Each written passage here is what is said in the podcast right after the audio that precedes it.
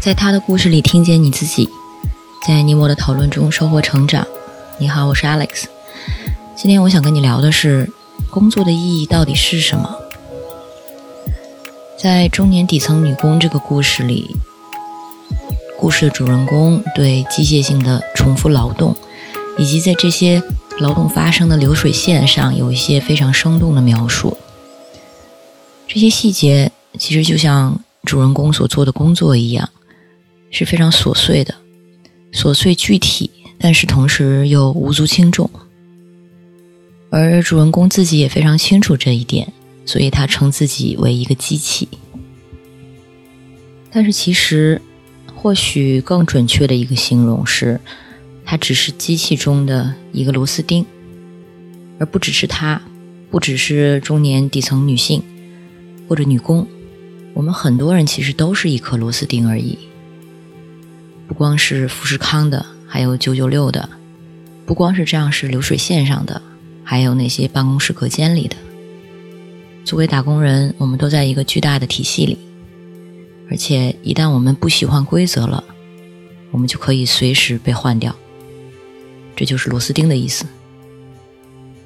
可为什么这样的工作我们还在继续呢？大家可能会说，有一个显而易见的答案，就是你不这样继续工作，怎么养家呢？怎么生活呢？但是事实上，说工作的目的就是为了生存，这个答案是经不起考验的。比如说，以前的贵族是不用工作的，劳动者恰恰是被迫为了生存而工作的人，而他们也是最穷的人，因为剩余价值回不到他们自己身上。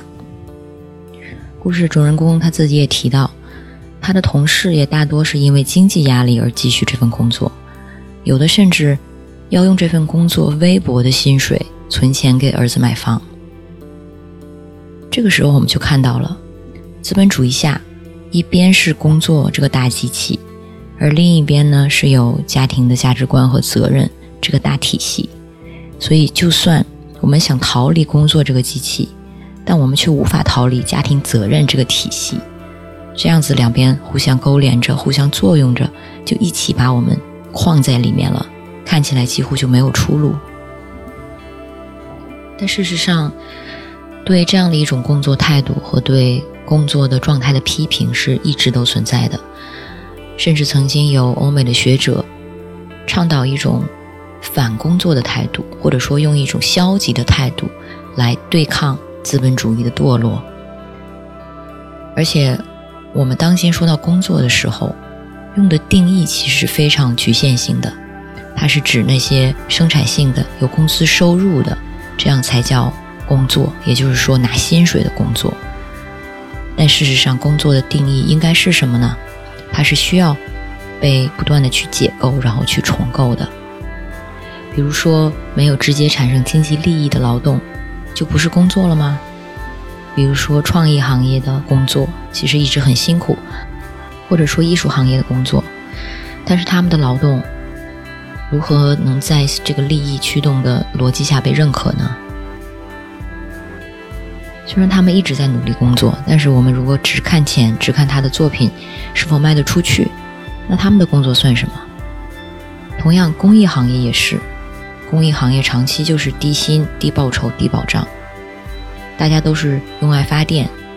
完全是用自己的激情为社会奉献。但事实上，仅仅靠这种情怀是不够的，因为他们的工作可能在现有的逻辑下得不到相应的价值感。所以我们想探讨工作的意义的时候，首先需要做的肯定是先去拓宽工作的定义。但是这样子还不够，如果仅仅是拓宽工作的定义，但是这背后的一套机制没有改变的话，我们再怎么拓宽这个定义也没有意义。比如说，我们无法说服自己的父母或者身边嗯，价值观稍相对保守的人，告诉他们我每天在家嗯，读书创作，即使没有产生任何经济价值，但是我也是在工作，他们可能是很难对此认可或者理解的。所以首先，我们可能需要让大家意识到工作这个概念，它是可以非常多样化的，但其次我们也需要能够保证不同这种多样的工作也能够得到一些基本的生存保障。也就是说，在一个理想的社会里，大家是不用为了生存而去工作的，而是可以把劳动和收入剥离开。我们劳动是为了实现一些价值，或者实现社会进步，而不单纯是为了生存和收入或者薪水。只有这样子，我们才能够去充分地发展自己的创造力，去开发自己的兴趣，去实现自己真正的价值。而且从一个集体的层面上来说，只有个人能够实现这样的自我价值，整个的社会才会有更大的进步。可是最后我们还是要回到现实中，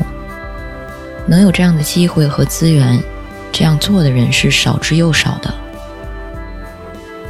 为了实现价值而工作，这本来是应应该是人类的一种最基本的尊严，但是在现实中却成了某种特权。而大部分的人，就像中年底层女工这个故事中的主人公所说的，能当个机器就已经很开心了。所以从宏观层面，关于工作这个现实这个概念，真的有太多需要改变、需要反思和改造的地方了。而在个人层面，或许我们可以多想一想，自己是否真的没有选择，是否自己真的只能够做一个机器，或者做一个螺丝钉。这就是我对这期故事的想法。如果你有什么想说的，欢迎在音频下方与我互动，让我们在讨论中收获成长的智慧。我是 Alex， 下期见。